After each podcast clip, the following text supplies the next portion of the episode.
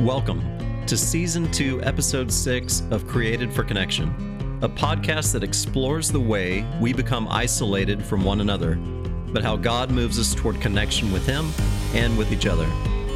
In today's episode, we continue our conversation with Dr. Shannon Rakes and Enneagram coach Stacy Joyner. We begin by talking about inner healing and what to expect when we listen to God about our identity.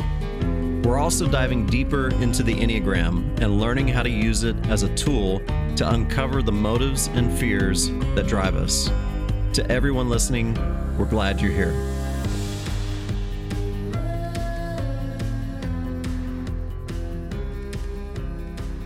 Welcome back to Created for Connection. I'm your host, Paul McMullen, and I'm here with my co host, Kevin Shelby. Hey, Kevin.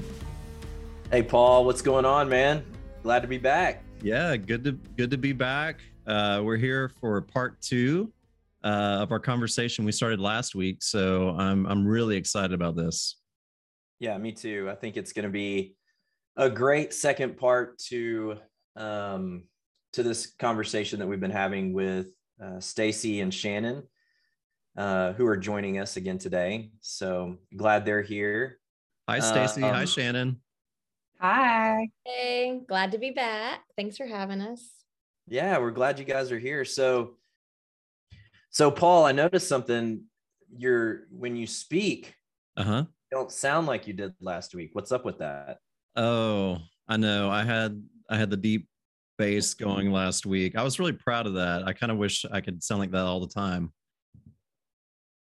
You wanted to sound like that? Yeah, it's like the difference between Thor and Chris Pratt in Infinity War. So right right now I'm Chris Pratt, which is my normal voice, but I want my, I want my normal voice to sound like this.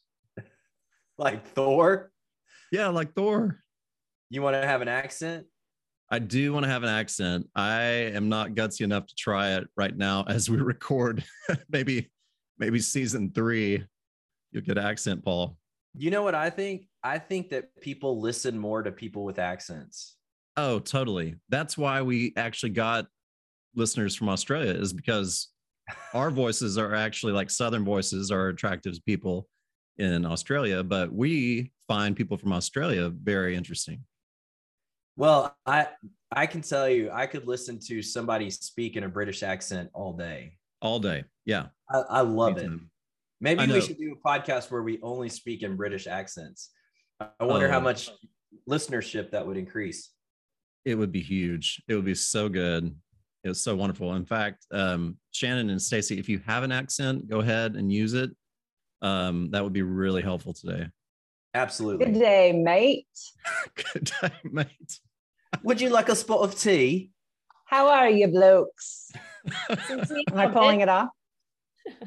That's really good. That's really good. Keep it up. Um, you, you can even you can change it out if you need to. So uh, Paul, wait, just one more thing about this this ax or this uh deep voice thing. Oh, okay. I didn't think you sounded like Thor. I just want to go on the record for that. Just you, well, I didn't have not, an accent, but it was it was deep though. It was pretty deep. I think there was something there was a message you were believing that was not true about that. I I don't know what you're talking about. Um, my voice was extremely deep last week, and it was very impressive. I think people were, you know, really liked it. Okay, well, we'll see. Maybe we could put a, a, a listener poll out for everyone to say, you know, Paul week one or Paul week two. Which one do you vote for? Okay, yeah, I'm feeling a little sensitive about that right now. You just I feel like you're trying to tie that into something we're going to be talking about, but maybe, you really just uh, kind of sounded sickly. I think I just sounded like I was sick. That's right. Yeah, I was like stopped up and sick. Yeah, that's it. Yeah, it wasn't. It wasn't anything impressive. Okay. No, definitely Very not. Good. But Paul, you can have your own opinion and don't let Kevin steamroll you. Yes, I, yes. I'm getting sucked into his opinion because the nine, I'm a nine strikes again. okay, before we get into Enneagram, um, we you know we wanted to have a a second round of this conversation because there's just so much that was left unsaid at the end of uh, of this first one where we touched on Enneagram, we touched on some other subjects, and, and really we start talking about sanctification. Like, what does it look like for God, uh, God's Holy Spirit to be at work in our lives to conform us into the image of Jesus? I really thought that was an interesting uh, route that our conversation took. And so, but there was just so much more that we didn't get to. Yeah, I'm really here so that you guys can all figure me out and tell me why I am the way I am. Mm. That's why I'm here but I do think those other things that you just said are great too. So we should get I, you a few teen magazines so you can really explore your personality. Look, I, I did. I will. I am happy to say that I I qualify for House Dumbledore. So there you uh, go. I even have the mug to prove it. That's not a house. House Dumbledore. oh, Gryffindor. I did I say Dumbledore? What the heck? I meant Gryffindor. Come on, people. You, you knew what You're not a well. true fan. No. you might as well have, have mixed uh, a Star Wars and a Lord of the Rings reference. so bad. Oh, I wish I could change my voice right now. Okay, so we want to begin today um, with uh, kind of exploring what is it what does it look like for God to start healing some of those uh, inner places within us um, and I, the way I said it was kind of funny there. We, we were going to talk about inner healing, and um, Shannon, we wanted you to explain a little bit more what we're talking about when we reference that phrase. No problem. I was channeling my inner Chris Hemsworth earlier, Paul, like you were too. Uh yes, Chris, that's his name. um well, yes, thanks for having us back. I think, you know, we had such a great discussion last time. We wanted to dive a little deeper into a few of the things we were talking about regarding the Enneagram and inner healing. And inner healing can be a concept that sounds a little new agey to some. Stacy and I actually met doing a an inner healing Bible study. And for me, that was kind of my first experience with inner healing to me, I have come to feel like uh, inner healing is fulfilling what Matthew 11 says about come to me and I will give you rest. And the Lord is saying, come to him directly. You know, he has created us, you know, he has gifted us with certain um, talents and things that he wants to do in us and use us for and only he gets to tell us who we are. So I will tease like a little story later. I want to share about um, a time recently when I had an experience like this. And if you, I remember Kevin on previous episodes of the podcast that you mentioned a couple of times you had an inner healing experience. And it's just different when the Lord is the one speaking to you about, you know, the roots of sin, that we have in our hearts and you bring the wounds that you're carrying to him, he knows where those began and he can through the spirit share with us the lies that we're believing and he can speak the truth to us of who we are thank you shannon I, i'm curious to to know when we talk about going to the lord can we flesh that out a little bit more. I know that Kevin has referenced that uh, those stories uh, in in some previous episodes. What does that mean to you? If somebody's like like, how do you go to the Lord? You know, I open the Bible. Do I pray and sit? What does that What does that look like? Well, we have the Holy Spirit in us when we have accepted Jesus, and so therefore we have God with us at all times. So sometimes I do think it looks like opening the Bible and you know doing some personal study but anytime anywhere when you start to feel um, a strong emotion take hold then that is the time to stop and pray ask the lord what is this you know where is this coming from what do you want to say to me about this and just ask for his guidance and invite him into that space for him to reveal to us what he wants to. You know, he might have something to say to us that we had no idea and didn't anticipate. So it just really looks like asking him. yeah, and I was going to add too um, from the book "I Will Give You Rest" by Edward Kareth. He says emotions are like a alarm system. So whenever you have a negative emotion, it is telling you that there's something that needs to be attended to in your heart. And so that is something that I didn't really understand growing up. Just in my adult life have I started to learn what it is to actually process emotions. And so that's part of inner healing as well to say, why did I have such a strong reaction to this? Okay, Lord, show me in my heart where I need to repent, where I need to forgive somebody, where I need to, where I've judged somebody, whatever it is, um, is coming to Him, stopping and praying and letting Him speak truth into your heart. I think that's really, really good. Thank you both for, you know, those kind of synopsis of what inner healing prayer is. And, you know, I, one of the things that I've been saying for a while now is I think we're really bad at knowing how we feel. I think that we, and we're, and we're even worse at expressing it if we do, you know? So I think that there's this, this part of understanding what's going on internally and letting the lord heal those places of broken emotions and um, you know and the wounds that those emotions are coming from.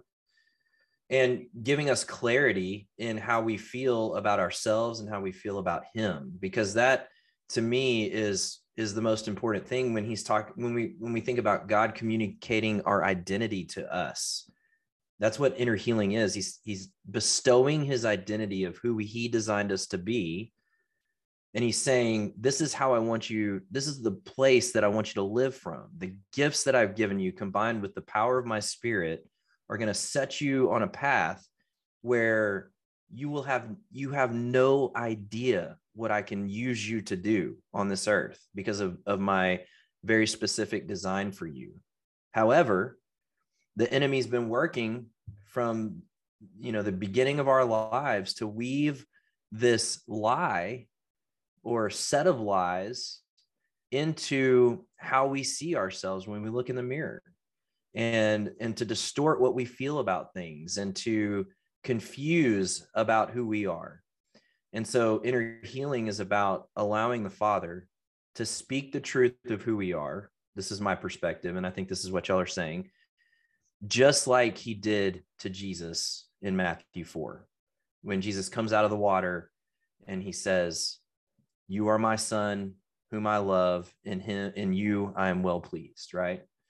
Like that is that's that's the same thing that he wants to communicate to us. And so that these prayer times these inner healing prayer times are a chance for us to do that. Kevin to your point um, and something stacy mentioned historically we tend to view emotions as something not all emotions let me correct that but we tend to view emotions as either bad or good. You know, anger is bad, sadness is bad, anxiety is bad, happiness is good, and joy is good, peace is good. But actually, as Stacy mentioned, all emotions can reveal something to us. So when we're experiencing an uncomfortable emotion like anger or anxiety, that's the opportunity, that's kind of the signal um, as Stacy mentioned, to take a minute and stop and really dig into that. And I think what we tend to do is just turn it off or distract it away or you know go to a friend and talk to a friend and try to work through that but when we take those to the lord that's when he really gets the opportunity to do a work in us and what i've learned through studying the enneagram as well is that a lot of people do that. A lot of people just kind of brush their emotions under the rug. They don't realize they have them. But then there are also types that do want to sit in that emotion or do really have a good grasp on their emotions. And maybe they've been shamed their whole lives that they have so many emotions, but we haven't all learned how to navigate them and how to process them in a fruitful way. So, what I'm hearing you guys say is that as I'm going through my day, I may have experiences where there there's some kind of emotional response, some kind of rea- reaction to it. And the more aware I am of those responses, the better. and then to move towards uh, like take that, take those feelings and take those to the Lord uh, in kind of an open-handed way and say, what what are you saying to me here? What do I need to know about what's going on and about who I am through this? And that somehow the Lord is going to speak into that moment. And as Kevin was saying, it'll be probably identity based. And I guess one thing I'm wondering for for people that may not have practiced this before is um, is it, should they have any expectation about how that message comes across or should they just be wide open to whatever however god wants to interact with them? I would say the expectation is that god will respond. We know that he hears us and he invites us to come to him and we can trust that he wants to heal us that is his desire. And we're cooperating with him when we come to him and ask this of him. I would also add that as we come to him, he will always meet us where we are. You know, in the story of Lazarus when he died, Jesus met Martha in her frustration with him and he didn't rebuke her in that he met her in that and he comforted her in that. And then he came and met Mary in her sadness and in her grief and in her emotion. And he didn't rebuke her for that. He met her there in that. So if, I think it goes back to our view of Jesus and who he is, and also healing not only our identity, but who we see Jesus as. He's not critical, he's not condemning. He is there to meet us where we are and to love us and to sanctify us. And that part of that is just being in his presence and letting him speak that into us. Do you guys find it helpful to do that on your own or with other people? Or how do, how do you like to practice it? Um, i was just going to add something real quick about how he could speak to us. Um, sometimes you know you might see a picture like a vision in your mind. Sometimes you might feel or think of a word that comes to mind. Um, one thing about the voice of the Lord is it's never condemning. And so if you're hearing a voice of condemnation, then you can know that is not from the Lord because in Romans 8, it says that there is no more condemnation. Um, and so, Paul, to answer your question, you know, you can do it. I would say it's very powerful when you have a spiritual partner that you are praying with and you are kind of going through that process together. But you can also just do it by yourself, you know, when you're having an experience. You know, last time I shared on the podcast about uh, the experience with my dad, and that was just me and the Lord, you know, sitting. And, you know, Kevin, I don't know about the times that you've had that experience, you know, if you were by yourself, but um, as you mentioned, I think both times there was kind of a picture or an imagery involved in your experience. So I don't want to, you know, put God in a box and say it's always going to look like this. I just think, like you mentioned, Paul, just kind of an openness to what he wants to say. I just want to add to one more thing about inner healing as a whole is that, and an Enneagram as well, you know, we get caught up in doing work or doing inner work, self work, and it's all about willpower, right? How many times have you told yourself you're not going to eat that last cookie or whatever it is? We tell ourselves, we make ourselves promises, we break them continually because willpower. Um, in our flesh, we are weak, right? And so, what we're doing when we um, go to the Lord for inner healing is we're we're tapping into the spiritual realm of freedom. We're, we're saying, I'm not just going to do better. I'm not just going to try to be, I'm not trying to do things perfectly. The Bible says that we are to be perfect as Jesus is perfect. And so, what we're doing when we do inner healing prayer is we are saying, okay, Lord, show me these issues in my heart so that I can be perfect as you are perfect and I can find that that root you know because root yields fruit. So you're having these um, these issues in your life these cyclical sins like we talked about last time they go back to a root. And so we're not going to just break the habit without pulling up that root. And so maybe that root is a judgment we've made towards somebody or a sin that we need to repent of. Or it could be you know the, that's what the lord is there to show you. It's that's between you and him. And so it's taking that work that we try to do the willpower and saying you know what? I surrender that. It's got to be the holy spirit to come in me and and refine that part of my heart so that he can fill it and then we can produce the lord the lord can produce the, the fruit of the spirit in my heart. We want to take a moment and thank wellspring process groups for sponsoring today's episode. Wellspring is an initiative paul launched at the beginning of 2021 that provides people with a safe place to process the experiences they're facing in life. Whether you're going through challenges or transitions, or if you need a safe group of people to share life with for a season, we invite you to join a Wellspring Process group. I've been in one of these groups, and it's been a life changing experience for me.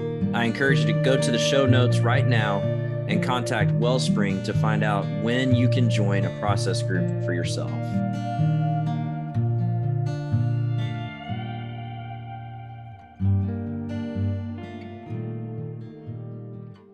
Yeah. So, Stacy, you know, that makes me think about so many of the different times that I feel like the Lord has um, met me in places that I needed to hear truth.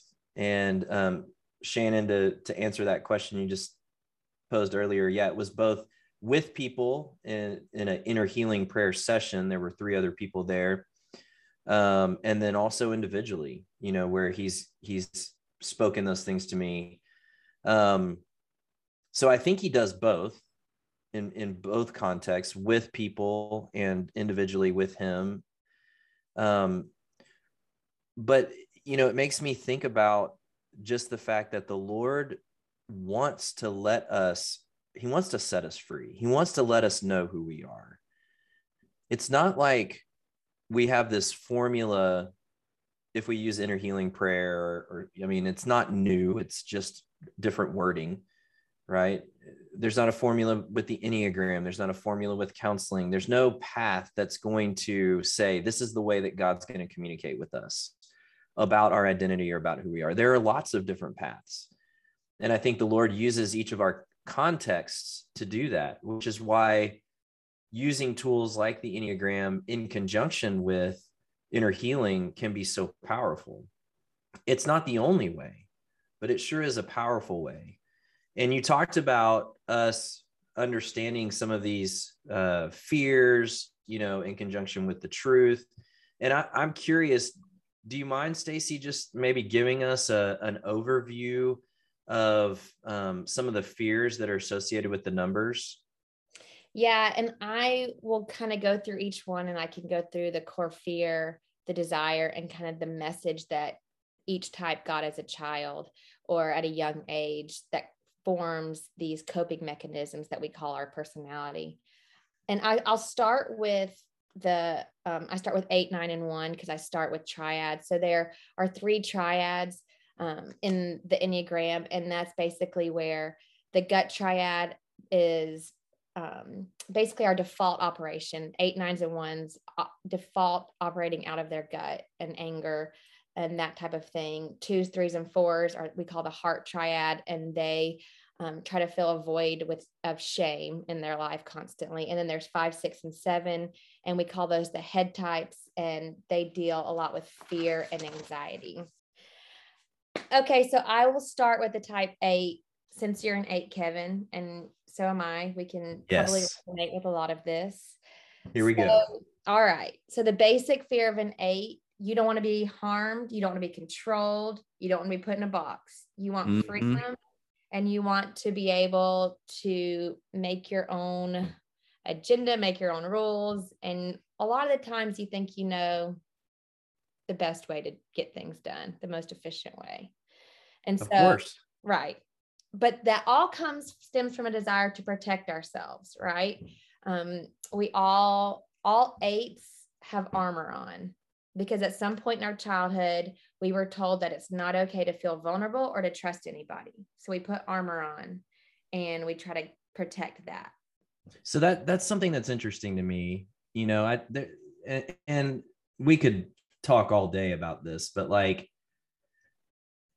you know, I don't have anything specifically in my childhood, like a great big childhood wound that I've been able to identify that because I know that a, a, lot of eights have, you know, some some type of pretty significant trauma in their past.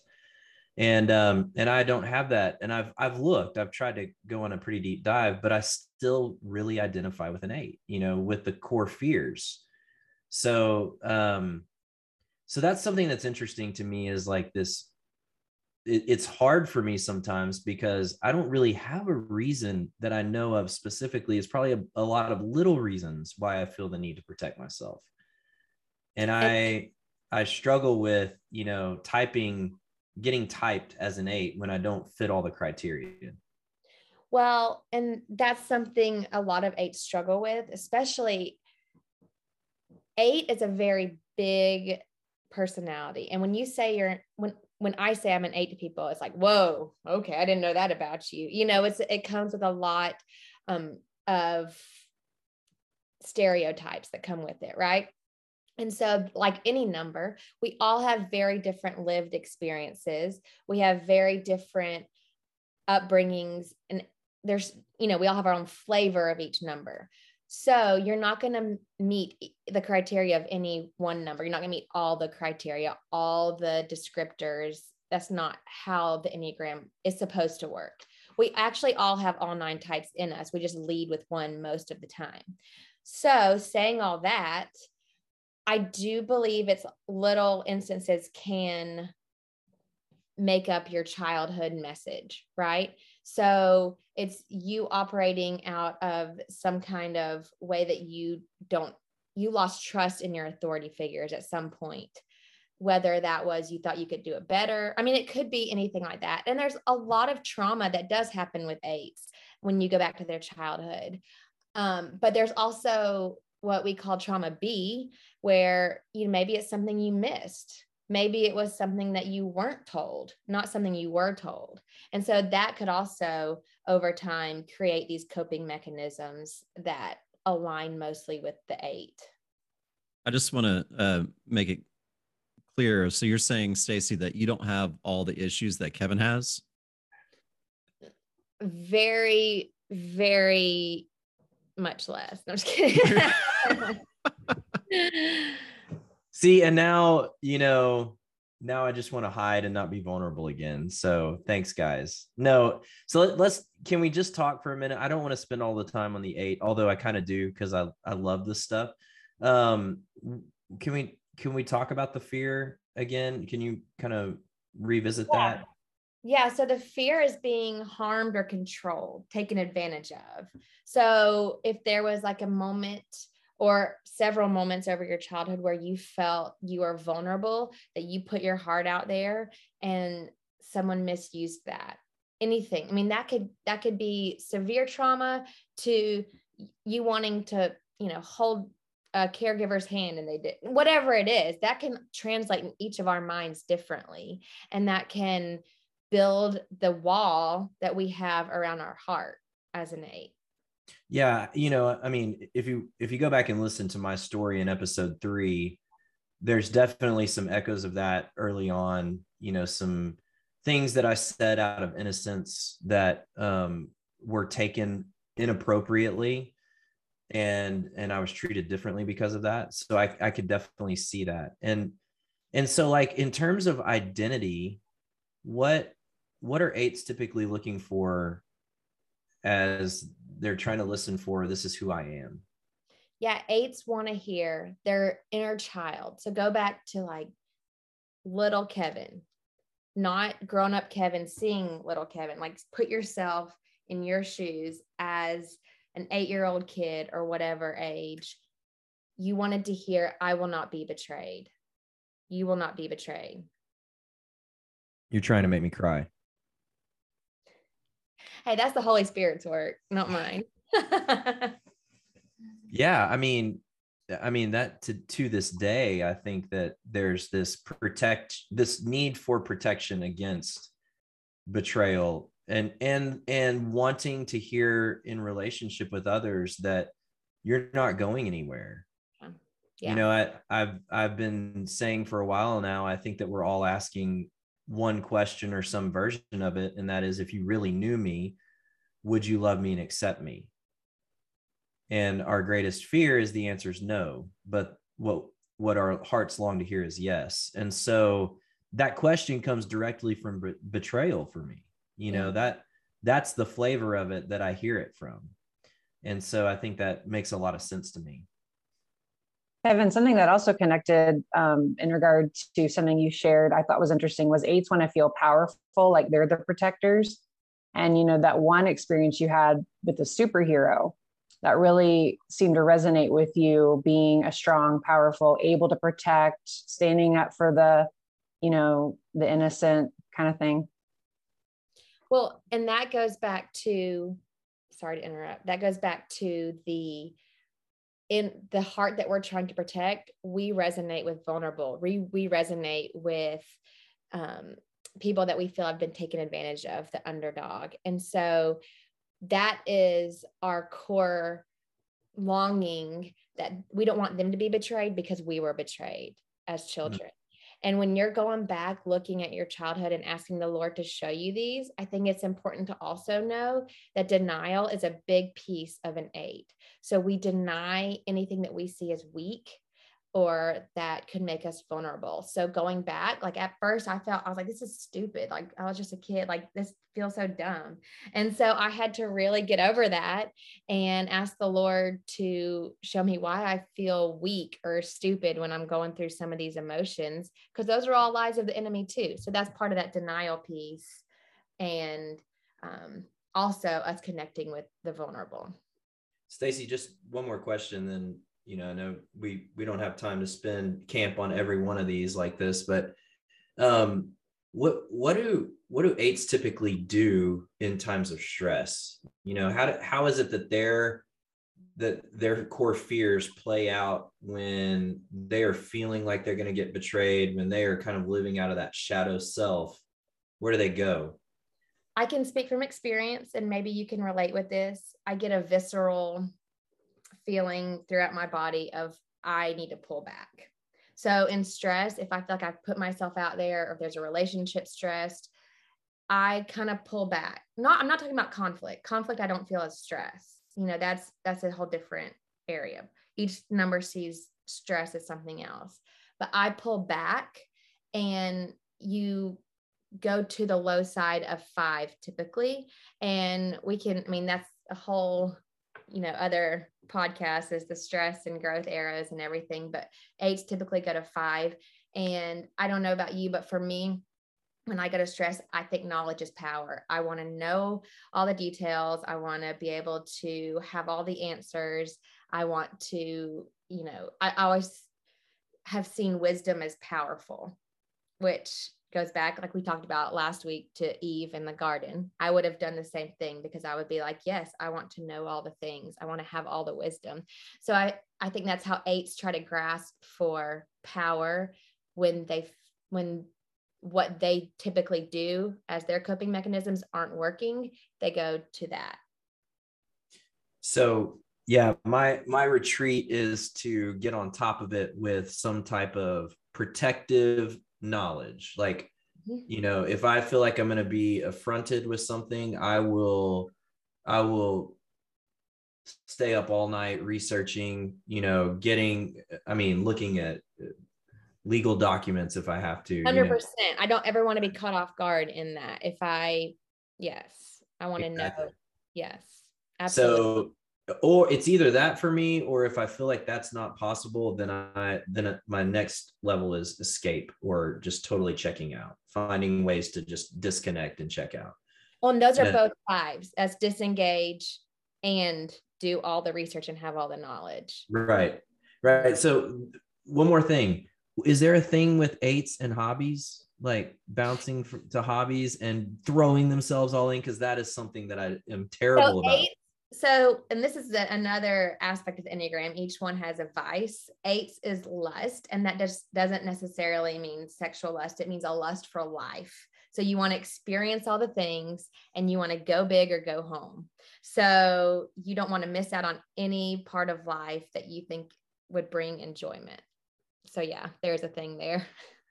That's amazing because my latest thing is coffee roasting, which I used to do and I've come back to it. So we'll, we can talk more about that later. You can but, ask my husband when I jumped full force in Enneagram as my hobby.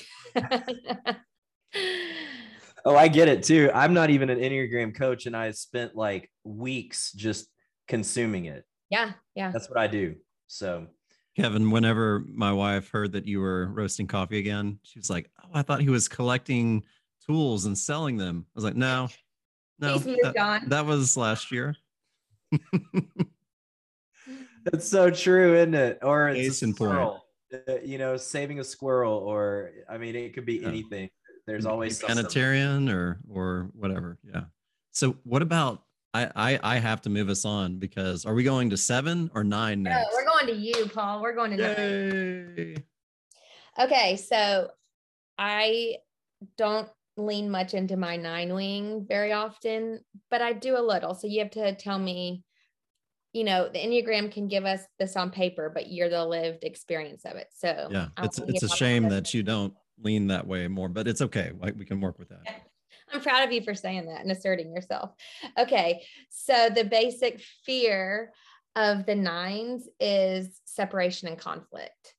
So you don't want to say anything or do anything that's going to ruffle anybody's feathers. You want peace, you want stability, and you bring that I want to hear everybody out kind of energy that you don't want anybody to feel like their voice doesn't matter. But in turn, you have told yourself that your own voice, or you haven't gotten the message that your voice, your opinion doesn't matter, and it's not okay to assert yourself. Yeah. Yeah. It, it's interesting because even when we talk before each episode, I'm like, well, how will people receive this? We need to think about this. In fact, we just had that conversation about an hour ago. So, and yeah, because I'm I'm thinking of it not just from part of it is I I really I do care about everybody listening and receiving being able to receive and to get over hurdles but also you know when it when i think about people getting upset about something um I I tend have all, always tended to shy away from that conflict avoidant, as some would say. So that's a major growth area for me is to be able to enter into conflict. And I guess what you're saying is it's because I'm afraid of a loss of relationship or that well, I don't matter or something. Yeah, and that's where and you can go to the Lord and ask him where did I get this message that it's not okay to assert myself? Where did I get the message that my opinion doesn't matter? And where did I get the message that I have to make the peace here? Because you have taken that role on your shoulders that was never meant to be yours. Hmm. Paul, I just want to say, um, as someone who's known you for 20 plus years, yeah. I've really gotten to see this at work in our, you know, group of friends and other circumstances where you have such a gift to see all the different perspectives and just to make sure that everyone is, you know, considering all the different sides. So I I love getting to hear more about the nine because you know if there's other nines out there that are wondering, I've seen you know you grow in this area a lot, but there could be other nines out there that are still feeling that that sense of should i speak up is my voice valuable you know that could really be encouraged from hearing this particular conversation about the nine yeah and and i don't know if you guys are like this but even even delving into this and learning about it and growing in it there are days uh and maybe weeks sometime where um i very much am believing or seriously concerned that I don't matter or my voice doesn't matter. Those those core messages are right right back in in front of my face and I am uh I'm I'm having to face those down. And I know y'all are saying, well, go to the Lord with that, but it it's a it's a scary sort of uh, moment to feel like not just scary. It, it's I, I think there's a deep sadness connected with that. Um, the idea that somebody does is not valuable, that that I'm not valuable, that I don't matter. If you really believe that, that like there you're just walking around with this deep sense of sadness that um, I'm not important to the world, and I need I need that reinforced. And that just makes me think about you know this whole conversation from our last podcast also the importance of going to the lord to hear our identity from him because the world is mean and we have an enemy that out there that's out there wanting you to believe that wanting you to embrace and every time somebody's made you feel that way it just chalks it up one more reason why you knew you didn't matter and your voice doesn't matter but it's so important that we hear who we are from the Lord and he can remind us of who he made you to be and that you have something to bring to the kingdom. So, one of the things that I think is important to highlight here is that when we talk about these core fears, Eh, specifically, Paul, like I don't matter, and this comes out in counseling a lot. One of the things that we have to remember about people in general is when we're asking them to step into handling or managing that fear, doing what they need to to grow in that space, it's kind of like asking somebody who's almost drowned to jump in in deep water. You know, the everything in their body tells them no. Everything in their heart and mind says no. This is not safe. And that's why I've avoided swimming for my entire life. So i think i just wanted to make sure that we we really like put that in perspective for people that for you paul what you're saying is like to to to not matter and to like really hear something different or believe something different or live from a different place than that is um is really scary work. And so i i'm interested to hear more about you know kind of how this plays out i'm also interested to hear about conflict avoidance with not mattering. Yeah, I'm glad you said that, Kevin, because when you said that, Paul, earlier, I was thinking the same thing. When we're talking about inner healing prayer and especially, you know, going back to your core fears and these things that we've operated out of our whole lives, basically, it's messy and it's hard and it's scary. And I just want people to know that we don't take this lightly. And we're not saying this is like going to take another personality test and figure this out. This is this, the enemy does not want this to happen. You know, our pastor said this week, it's not like the enemy is like, tiptoeing around your house trying to like ruffle your feathers and just make you have a bad day. No, he is trying to cut your head off and serve it on a silver platter. He does not want you to survive. And so he doesn't want this work to happen. He's going to do everything in his power to pull us away from from having this freedom because he doesn't want us to step into who god created us to be without all this other um all these other sins and anything that easily entangles us that keeps us from running the race. You know i appreciate also that uh, something shannon was saying is that there's there's the weaknesses and then there's the strengths. And sometimes those are it, it could be the same thing in, in both situations but it's just the motivation of what's happening inside me. Um, but the same voice that might be or the same part of me that might be conflict avoidant could also be uh, motivated to bring people together and to hear different voices and to care about that. And it's just i think that's and so it really does come down to the the motive of how am I operating out of this personality that that God that that I have, um, some of which I think I, I have been created with, some of which is formed through the experiences that have happened to me over time, and you know, am I operating out of fear, or am I am I operating because uh, out of conviction of of what is good and right, and that that takes a lot of work to sometimes figure that out, but um, I just just highlighting that there's good and bad in both. And that's one of the strengths I think of the Enneagram is that it gives you that op- opportunity to to have a robust view of uh, the good and bad motives going on inside you.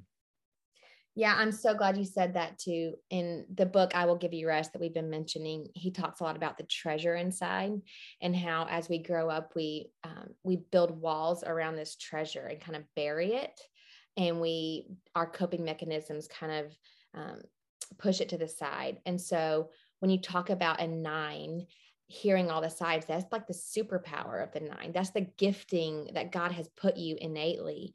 And and he's given you this ability to do that. And and that's what I love about the Enneagram too is that we can see the shadow side and we can see like it brings up all the hurt and all the pain, but that's to get to this treasure that we have of what God wants us to bring to him. You know, each type reflects God in a different way. And the nine reflects the peace of God. You know, he came to create peace between us, Jesus, and God. That's why Jesus came. That's why he died on the cross and rose again and pursues us, so that we can have peace with him. And that's the part of the nine. I mean, that's the part of God that the nine reflects so beautifully. We want to move on to type one. Yes, let's go to one. All right. So ones are afraid of being corrupt and evil. They're afraid of being defective. They're they desire um, basically to be good. And so n- ones have this constant inner critic, something, someone that's always a voice always telling them how bad they are, how um, how defective they are, what they did wrong, what they could have done better. And they heard as a child that it's not okay to make mistakes. So they live in this constant state of trying to perfect themselves that is just draining. Yeah, I've, I've actually worked with some people who identify as ones, and um, and that inner critic is just really mean a lot of times, just constantly a bombardment of where you're missing the mark or doing things wrong or you know i mean just just weighs really heavy. And it's it's sort of like this nonstop monologue from uh, from that inner self. And that you know that is so burdensome for them to carry you know to feel like they have to be doing it right but always hearing where they're doing it wrong and so one of the ways that i have um, have seen them end up kind of dispelling that is to be critical of others. You know it's it's sort of like and and and in a way that they're not even aware they're being critical of others. They just it's it flows out naturally because it's happening so much inwardly. So um this got to be a an internal hell of some sort to really be constantly bombarded with that criticism yeah this is really resonating with me because as a seven i go to a one in stress and I mean, if you listen to the last podcast, I shared how I have that inner critic voice that's that exact thing. You're doing this wrong. You're doing this wrong, you know? And so I, again, going back to the inner healing, you know, it's that is not the voice of the Lord. The voice of the Lord is not a critic, He's not a condemner. That's the voice of the enemy. So to get with the Lord and ask Him to show you what is what is your inner critic saying you know? And then lord please tell me what is the truth you know? He needs to replace that voice with his voice about who we are. Yeah i've heard so many ones say that they have confused the voice of the critic with the holy spirit convicting them with something. And i just say that exactly what you said shannon that the holy spirit is not going to talk to you in a condemning way like that the Holy Spirit invites you with kindness to repentance. And that's the difference there. And so I just encourage ones to ask the Lord to show them why they think it's not okay to make mistakes and why they feel the burden of perfecting themselves and the world around them. Because, like you said, Kevin, they sometimes project it on other people. And that's because they have the superpower of just seeing how thing how good things can be and how perfect things can be. And so um you know they they long to hear that they are good. And so just resting in that god created them in his image and he said that it was that they are good and resting in that truth and hearing him say it. You know i can say it all day long but to hear the father say it to you is more powerful yeah, and that and that's where I think it could get tricky for ones is to to hear the Lord say you're good because it because if we're talking about splitting hairs of truth, it's like but I'm not good. What mm-hmm. about this? Where, what about where I missed the mark here? Where about what about where I made this mistake? I'm not good. And so there's an easy quick defense against that that there's a, a mountain of evidence behind me that says no i didn't do it right here so i'm not good. And i think goodness goes in this case what the lord would be speaking is more about identity. I created good in you to that things that i delight in that i would i would say i love this in you. And yet um, you're looking at rightness as equaling goodness. Is that is that do you, yes. do you think that's accurate I do think that's accurate because he did create us in his image. So we have part of his image in us, and that is the good. I also say that if you're in Jesus, then you are righteous. And when when God looks down on you, he sees his son and he sees what Jesus is doing in you, and that is good. And so clinging onto that part of your identity and it, the you know, I always say people are all we're all consumed with ourselves. We're either cocky or we're self-critical, right? And so one's the you might not be, you know, thinking that you're you know, they're saying they, they don't want to be prideful, they don't want to put themselves on a pedestal, but the more critical you are of yourself, you're still constantly thinking of self, right? That's how the enemy can keep us, you know, in that in that trap of just I'm not good enough for this. I, I shouldn't speak up about that. When no, you are called to step into this or to step into that and god has equipped you for this. Stop saying that you're not good enough or you're not this or you're not that enough. That's that those are the lies of the enemy. That's a really good description i think for ones and i think a, it's a difficult but but good invitation for them to practice that discernment. I i feel like you really need other people around you to help test that voice um, with them. What about uh, um, what about some of the further numbers like okay. three? Yeah, we can go on to type two. This is the helper. Um, Can't wait to hear this one. This is my wife. So now we're getting into the heart triad. So these are people that see life through feelings and relationships, and they try to fill this emotional void in their lives with some sort of way. For the two, they try to fill it by being helpful. And they want to be helpful because they want to feel loved and wanted and that's their fear is being unwanted unworthy. Their desire is to be loved. And they heard the message that it's not okay to have your own needs. Sometimes i do think i'm a two is it not know. okay for you it's not okay for you to need? I don't like to be needy. I don't like asking for help. But i like i'll give help but i don't want to have to need help that, I think that's where this get gets so interesting is like sometimes I hear different numbers and I'm like, oh, maybe that's me. Maybe I typed myself wrong, you know. But I do know that like with my wife, who she would say clearly I'm a two, um, she is she knows it's a it's a superpower like you've used for other descriptions to know when to step in and help somewhere. Like I, I mean, I'll be looking around, twiddling my thumbs, thinking nobody needs me here. I'm uh, or they got it all covered. And I, and it's not like a nine, I'm not needed. It's just like, hey, I don't, you know, there's nothing for me to do here, right? And she she will find something to do. She'll start like taking trash out or something. And I'm like, I didn't even think about that. You know, it's it's amazing how quickly she can step in and fill a need for people. It's funny you said that because this very morning my son had a performance at school and I'm on a GroupMe with a bunch of the moms, and one of them is a, a two. And she said, Has anybody done anything for the music teacher and this and that? And someone was like, Oh, I'm baking cookies. And another one was like, I'm on going through the drive through at Starbucks to get them coffee. And I'm sitting there thinking, That was, I'm a jerk. That was the furthest thing from my mind. I'm like, I'm going to support my kid. That was, I mean, I didn't even think about getting anything for the teachers. And that just goes to show I'm like, that is why we all need each other because I don't think of that.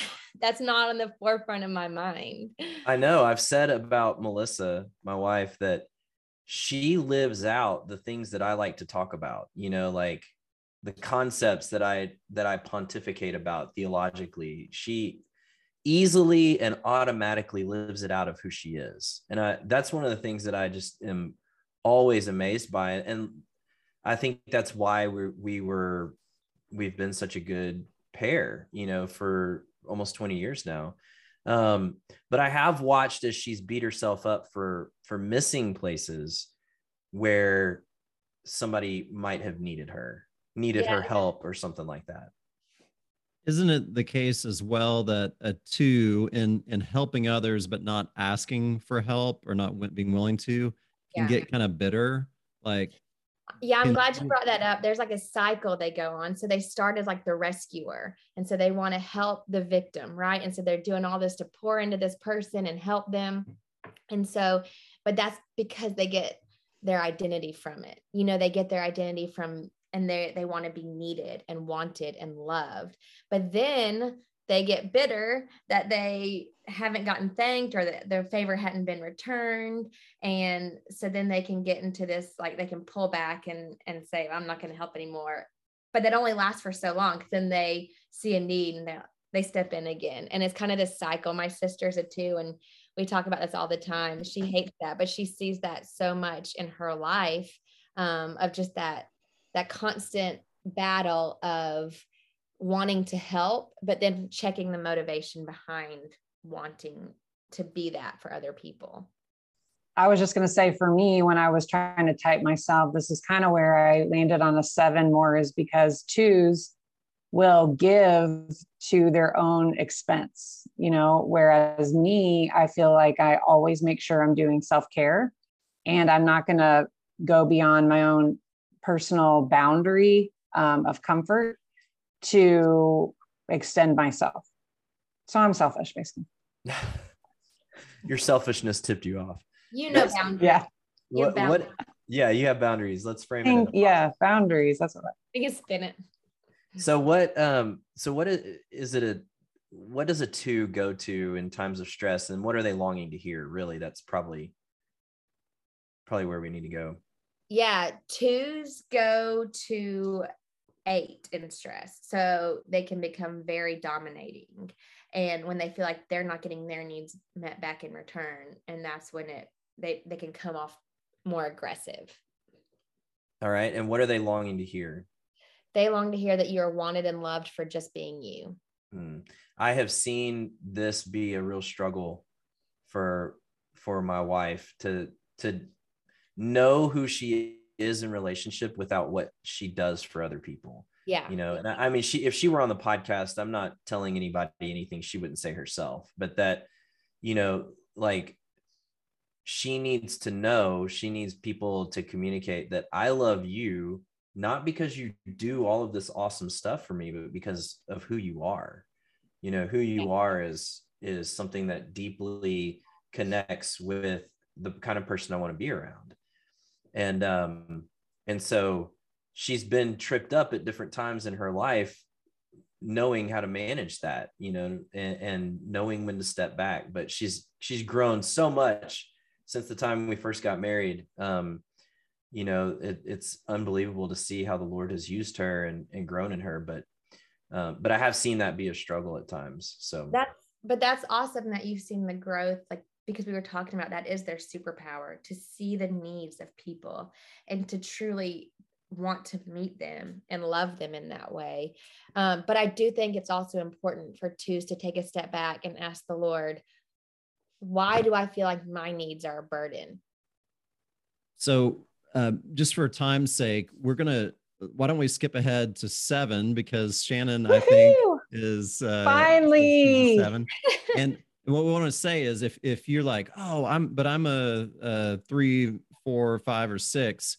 Um, our our desire today was not necessarily to go deep into each number and give you that sort of description, but to give you examples of the, the sort of interior work that you can do with tools like the Enneagram. So what what does it look like to use this to explore your fears and motivations and do that work? So um, let me bounce the ball back to Stacy and, and she can tell us about sevens. Okay. Tell me so- about me, Stacy. I know we always have to talk about sevens last because if you talk about them first, they'll leave. They won't hear the rest of it. Checking They- out. they- well and if you if you talked about nines last they would just think that they didn't matter and that's why they're, we and they're created- all of them. Yeah. yeah. So true. Okay, so type seven's the enthusiast. Type seven's fear being deprived or in pain. Um, they want to be satisfied and content and have all their needs met and fulfilled. They heard um, at an early age the message that you can't depend on anyone else, that you have to do everything yourself. Um, so tell me how that looks in your life, Shannon. What does that look like for you? Well, it's so funny. Since the last podcast, I just had this experience I wanted to share that just relates perfectly with both of these subjects we're talking about. So, as a seven, um, you know, kind of one thing that you were talking about is our fears. And we have the worst FOMO. Like, we don't want to miss anything. You know, if you go to a restaurant with me, I want to make sure we get to try each other's food or, you know, whatever it may be. I just don't want to have to settle on one thing. And so I was having, and if you guys remember also last time, Kevin, you kind of did some counseling on me about my struggle with comparison. So I was having this experience with some friends. I was just feeling really left out. And they weren't making me feel left out. I was just noticing them getting closer. And it was really bothering me. I was having a lot of anxiety about it. I was, um, you know, thinking about being around them. And I was like, you know, the seven in me was like, well, guess I won't hang out with them anymore, you know? So it's so great for building relationships. But um, I, I sat down with the Lord, you know, as we're kind of talking about, um, I just sat down with him and asked him to speak into this. And it was like a light bulb. You know, he revealed to me that I even in my journal, I was like, Lord, is this a seven thing? And the answer was like, yes, this is because you have such a fear of missing anything that I feel left out, you know, because anything that they're sharing, I'm feeling like I'm missing it, you know, and it really hit me with the comparison thing that when I'm comparing myself, it's because I'm feeling like I'm missing out on what they have. So I think, you know, that just speaks to how knowing our Enneagram number, just knowing ourselves can, and then in com- combination with sitting with the Lord and allowing Him to speak into the wounds that, and those emotions that we're feeling, it really can lead to healing. Because when He told me that, when the Lord revealed that, it made perfect sense, you know, whereas if someone else might have said that to me and it might have been like, okay, yeah, you know, I'll think about it. But whenever the Lord said it, it just literally connected and it went away. Like i was free of it you know that anxiety left. I had such peace hanging out with the girls the next time. It was not a problem. It was not an issue. And you know as we talked about last time you know you can really withdraw from people and sever those connections because of fear and so i was just really grateful that the lord did that inner work. So i this is it's so funny because this is you talked about like oh maybe i'm a two shannon earlier and i'm like oh my gosh maybe i'm a seven because i totally understand this fear of missing out thing. And you know even just like the idea of bouncing from one thing to the next and not being trapped um, I must be like split down the middle, half eight, half seven, you know. Well, you wing. Or it could be a wing. Yeah. I know, I know. I've got a I, sw- I swim like a, a duck with a broken wing. A healthy bird has two wings. So That's right. I can't fly apparently because I I have a very huge, you know. You need to be more like me, and then you'll be balanced in life. Embrace your Paul. But but Shannon, what you're saying, I think, is so interesting. Where where I can see a distinction between the two is that um, I might bail on those relationships if I feel like people are not including me because I'm afraid that I can't trust them. Um, you know, that in, instead of like just feeling like, you know, there's this comparison thing going on and they, you know, they don't want me around or whatever because I'm not good enough. That's where I can see the distinction. So, so in those times of of stress, what do sevens do? Do they typically bounce to a different friendship or friend group, or what, what does that typically look like? Well, sevens in stress go to one. And for me, I just notice I get very, I kind of lose my fun. You know, the seven is about fun. And I just kind of lose the ability to have fun. And I become very rigid and controlling. I want to try to control the situation. And it really, I don't feel like myself in those cases it really takes my joy away because I can't enjoy the relationship when I'm worried about, you know, comparing or if I'm fear, you know, fear missing out. So that's how it looks for me. Yeah, I think a difference too with the sevens and eights, and Shannon, you can speak to this if you agree, um, is that you're more in your head and you operate more out of um, the avoiding fear by reframing things, negative things into positives and having fun times and just being a eternal optimist in that. Um, whereas eights also want to live life largely in big experiences, but we are more gut prone where we react out of our gut and anger is the forefront or large emotions of any kind. So I think that's a difference there. But um, I will also go back to sevens and say sevens really want to hear the message from the Lord that He's taking care of you. Would you say that's true, Shannon? Oh, yeah. I could really go down a path on that one because now I'm going to cry. Kevin, I'm right there with you.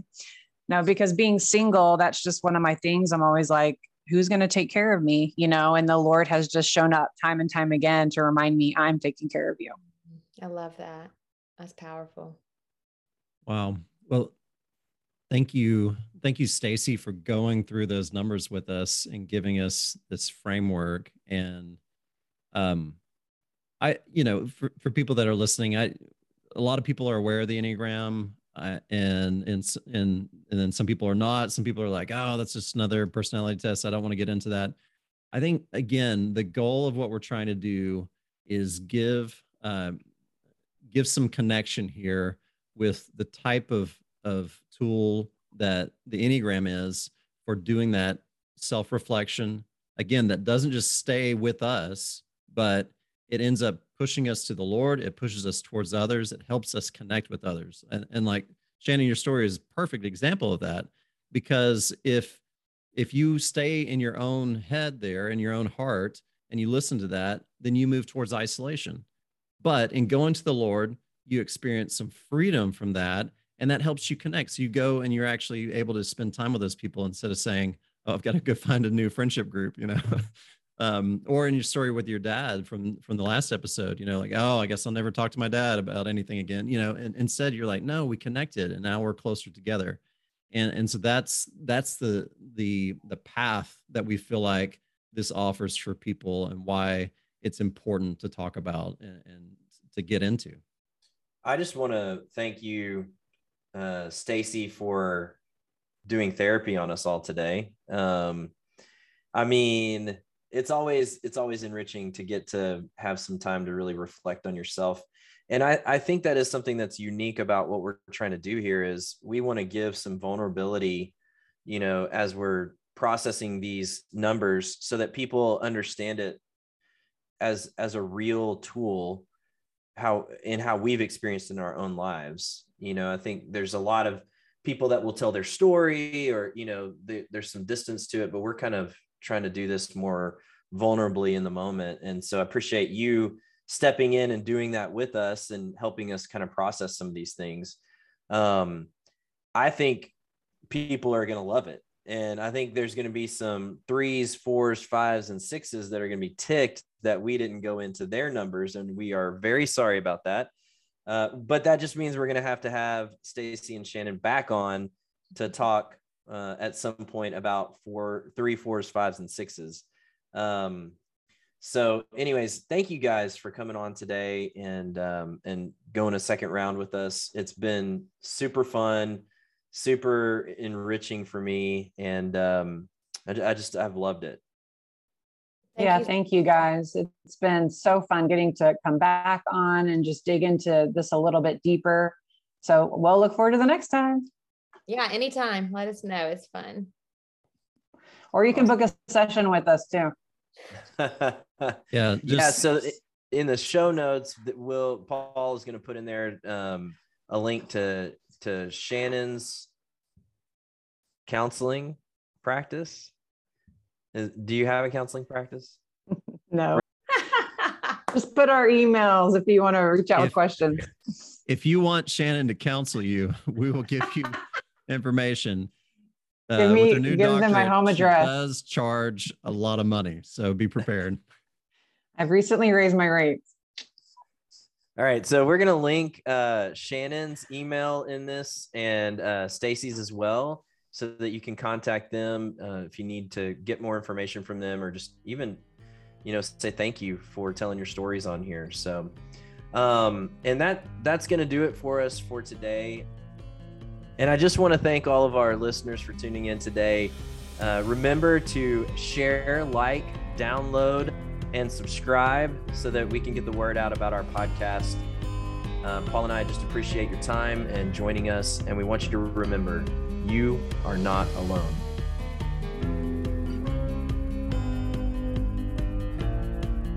We hope you've enjoyed today's episode. Our ultimate desire is that each of us opens ourselves to God to find healing and greater understanding of who we've been made to be. Please check out our podcast notes for helpful resources and links. You'll also find an email address there where you can contact us about any topics that you'd be interested in, as well as if you have a story that you'd like to share. Special thanks to Cheyenne Metters for producing our music, and thanks to Wellspring Process Groups for sponsoring this episode. If Created for Connection has been helpful for you, please drop a review on whichever podcast service you're using, and please share with your friends and anyone you think might appreciate these conversations. We'll see you next time.